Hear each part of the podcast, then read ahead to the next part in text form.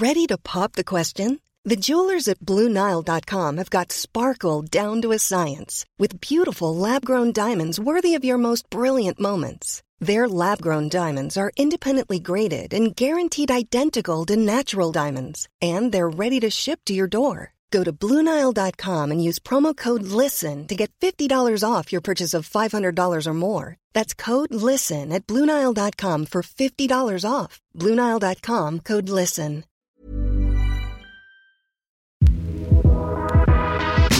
Welcome to The Dive, the podcast that asks who said business news needs to be all business. I'm your host, Sash Kelly. Last month, Birkenstock IPO'd, and it did not go well.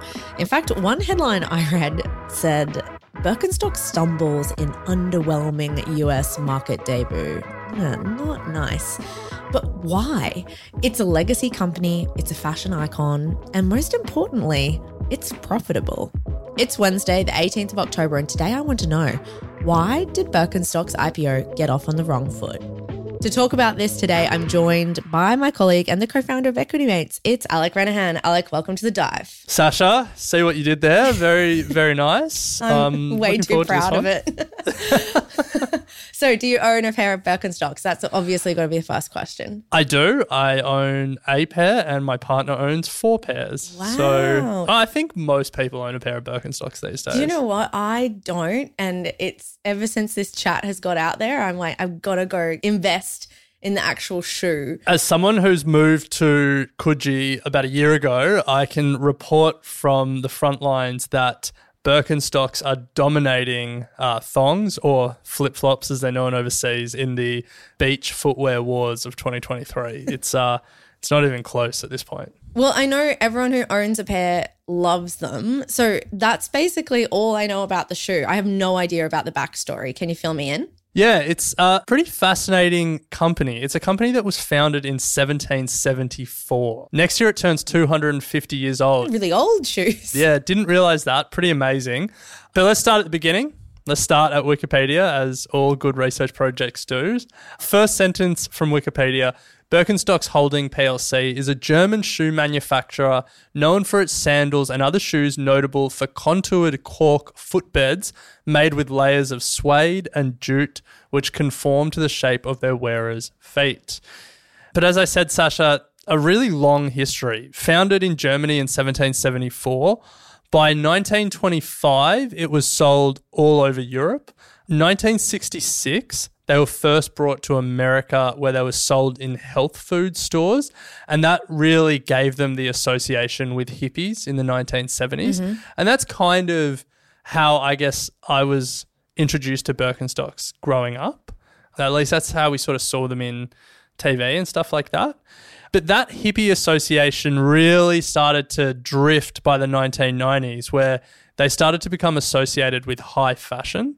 In the 1990s, Kate Moss started wearing Birkenstocks, and she made them quite a fashionable item amongst young Gen Xers. I think footwear is key. And then in the early 2000s, it was Gwyneth Paltrow who uh, was wearing them. And this sort of high fashion association has led to a number of brand collaborations with luxury names such as Dior, Manolo Blahnik, and Valentino. Uh, and we've also seen variants of Birkenstocks from labels like Celine and Givenchy. Apologies if I mispronounced any of those names. It's pretty close, Givenchy. nice. Pretty close. Everyone is wearing them again. The cork footbed, the suede upper, the extra round toe. It could only be the Birkenstock Boston, and it's the hottest shoe on the internet right now. Here's a fun fact for you, Sascha. Probably because of the high fashion associations. As of 2023, 72% of Birkenstock's customers are female. Wow. That's pretty surprising, actually. And uh, speaking of fun facts, Steve Jobs, he loved Birkenstocks, certainly more the hippie association than the high fashion association. But in 2022, a pair of Birkenstocks owned and worn by the Apple co founder was sold at auction. What do you think they went for? How much do you think someone bid for a pair of Steve Jobs' old shoes? Uh like 50 grand. Come on, Sascha. 50 grand. Yeah, I mean Collector's that's a lot to spend on a pair of badge old Snelly shoes. Yeah, no, uh, two hundred and twenty thousand US dollars What? for a pair of Birkenstocks worn by Steve Jobs in the seventies and the eighties. Birkenstock sandals that graced the feet of late Apple co founder Steve Jobs. They've just been sold at auction. The buyer, who's undisclosed, paid over $218,000 for the footwear, which auction house Julien says is the highest paid for a pair of sandals.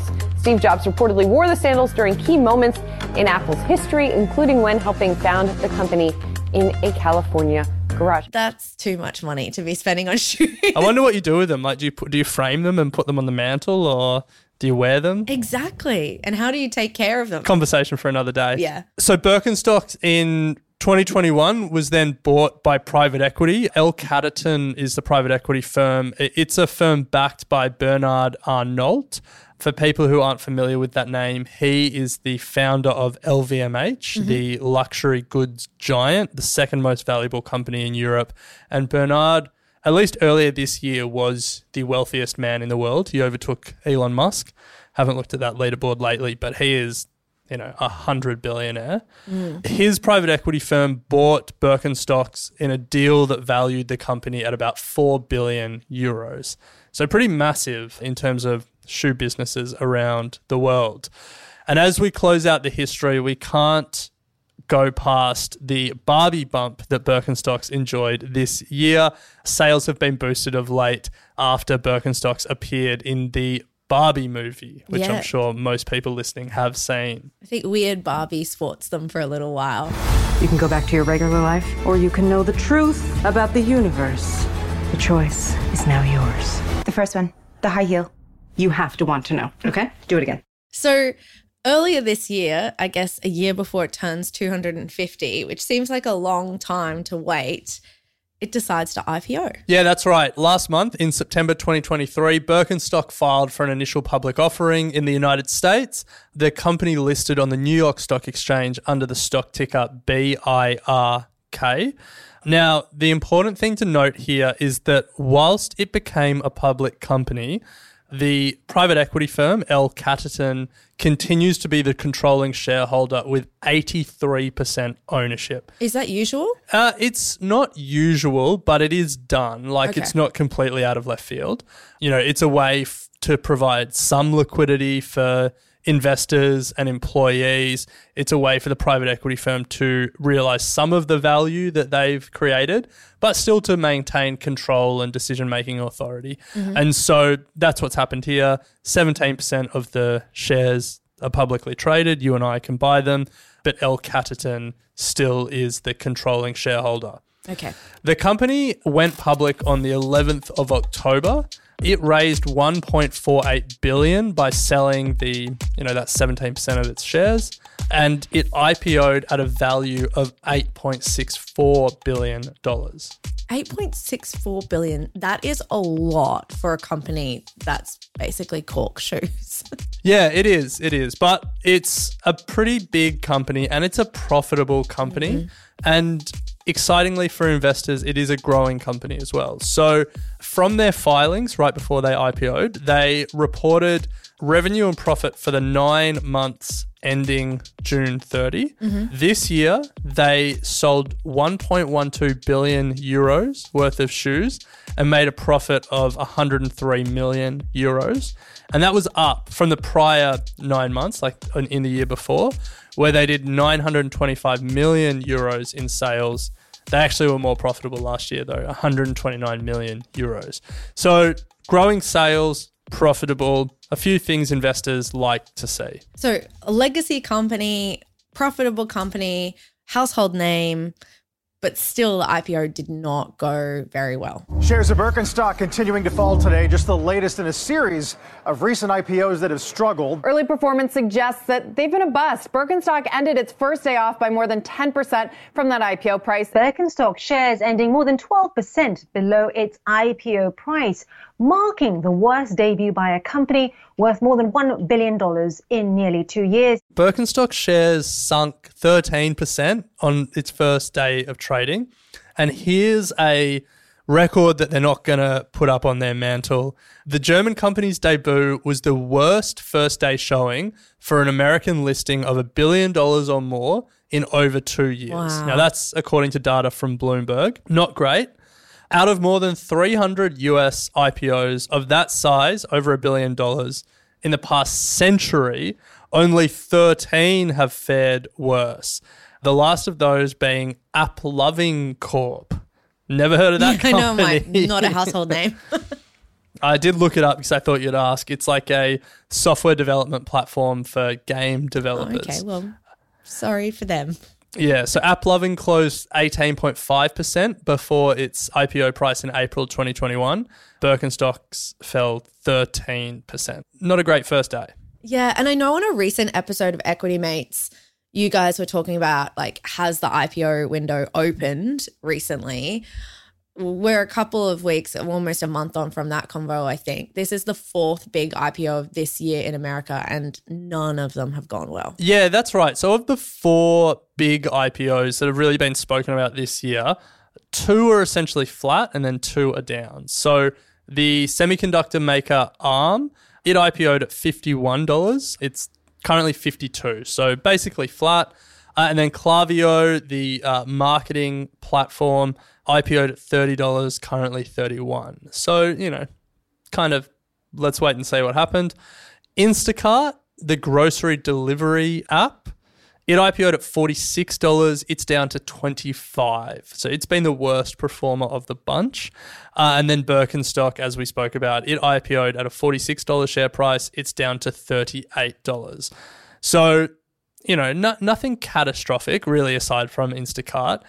But I think it's just going to make companies reconsider whether now is the right time to go public because there certainly hasn't been a lot of early investor enthusiasm for these big IPOs. Yeah, and enthusiasm is key sometimes, isn't it? We're going to take a break, but then when we get back, we're going to unpack the fact that there's a belief going around that the quality of Birkenstocks is about to get worse.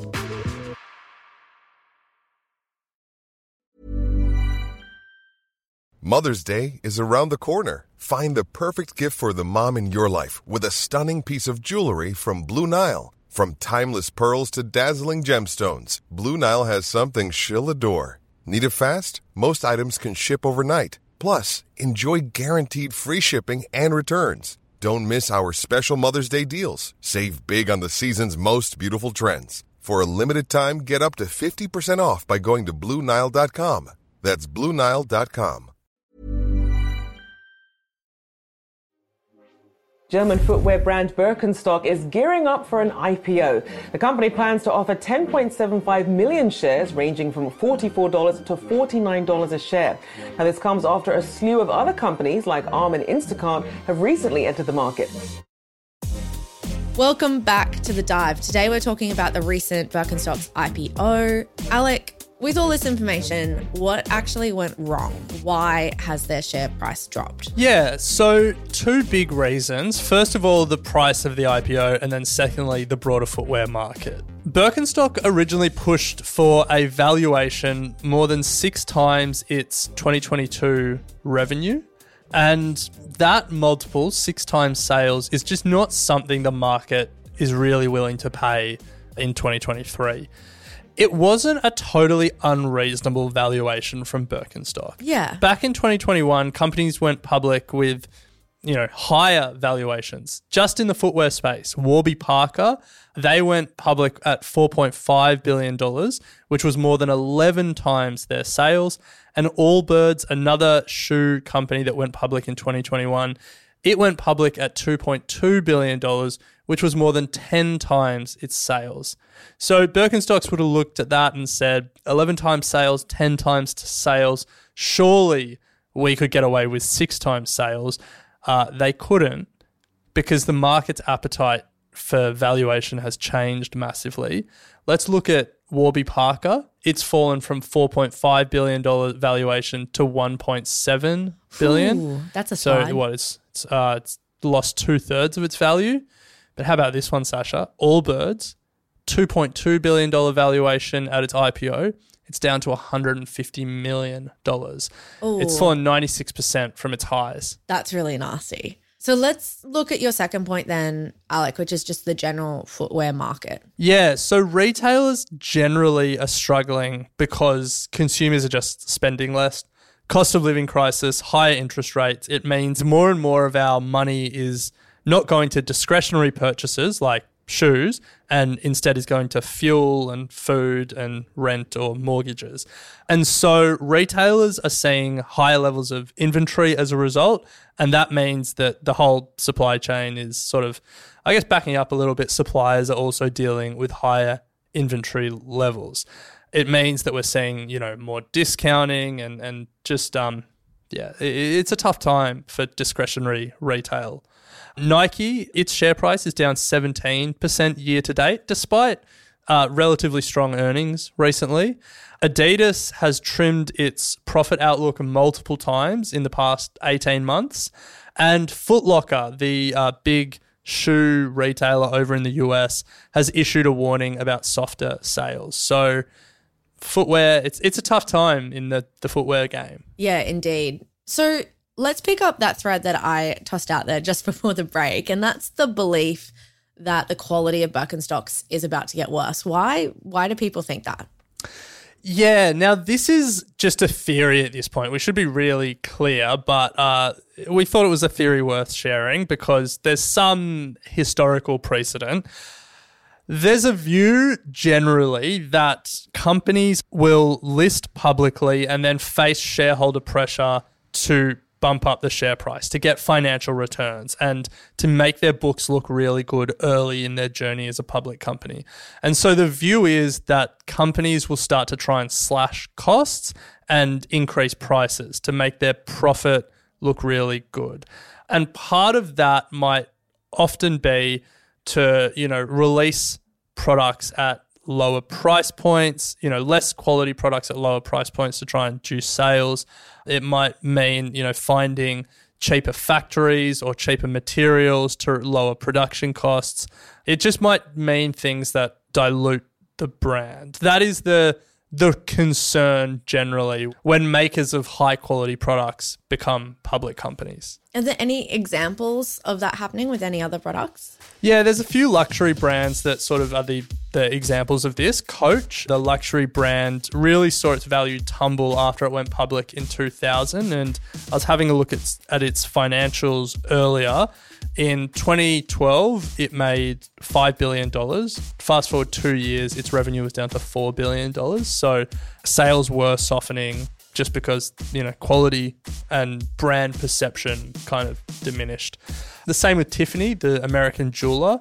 It also saw its revenue start to fall in 2015, even as the broader luxury industry grew. Industry analysts pointed to Tiffany's shift in focus away from the high end jewelry market and towards sort of more entry level jewelry markets to try and grow its sales with sort of new mm. uh, new customers that they weren't accessing before, but that diluted their brand in the luxury space.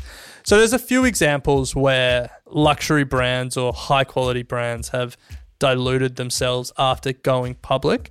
But Sascha, I want to put a caveat on this because that is the theory, but there's one really strong argument against this. Okay. There's one person and one company that knows luxury better than anyone else who have made an ungodly fortune from understanding how luxury brands operate. And that is Bernard Arnault and his family that he, you know, he created LVMH. He rolled up all these brands. For people unfamiliar, LVMH stands for Louis Vuitton, Moet, Hennessy, and they own so many luxury brands. I mean, just the names in the title alone, you're like, it's a pretty good start. yeah, yeah. And their private equity firm still owns 83% of Birkenstocks. Yeah. They're pretty long term in their thinking. They understand luxury. They're not in the financial position to need to chase a quick win. They're, uh, you know, they they've got more than enough money to pay their bills. I wouldn't expect them to really dilute the quality of a product and a brand that they own. Yeah, I'm with you, Alec. If you're going to back one person in the luxury market, it's him. Either way, though, I think it's time that I go buy a pair of Birkenstocks. Just in case the quality diminishes. exactly, exactly. Let's leave it there for today. A quick favor from me I ask you every episode, but really it does make all the difference. Jump on your podcast player, give us a five star review, write some nice words. That's all to say, it just helps us get in front of new ears. Alec, thanks so much for joining me today on The Dive. Thanks, Sascha. I'll be back in your feeds on Friday. Until then. You have been listening to an Equity Mates Media production. In the spirit of reconciliation, Equity Mates Media acknowledges the traditional custodians of country throughout Australia and their connections to land, sea, and community. We pay our respects to their elders, past and present, and extend that respect to all Aboriginal and Torres Strait Islander peoples today. This podcast is intended for education and entertainment purposes. Any advice is general advice only and has not taken into account your personal financial circumstances, needs, or objectives. Before acting on general advice, you should consider if it is relevant to your needs and read the relevant product disclosure statement. And if you're unsure, please speak to a financial professional. The hosts of this podcast and their guests may have positions in the companies mentioned. Equity Mates Media operates under an Australian Financial Services License 540697.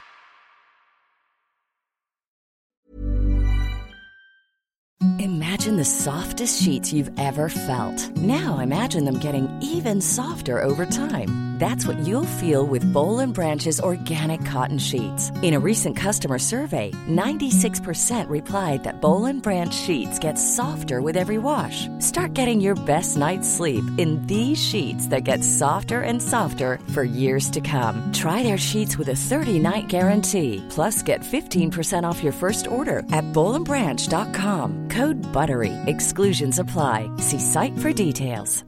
Hi, I'm Daniel, founder of Pretty Litter. Cats and cat owners deserve better than any old fashioned litter. That's why I teamed up with scientists and veterinarians to create Pretty Litter. Its innovative crystal formula has superior odor control and weighs up to 80% less than clay litter.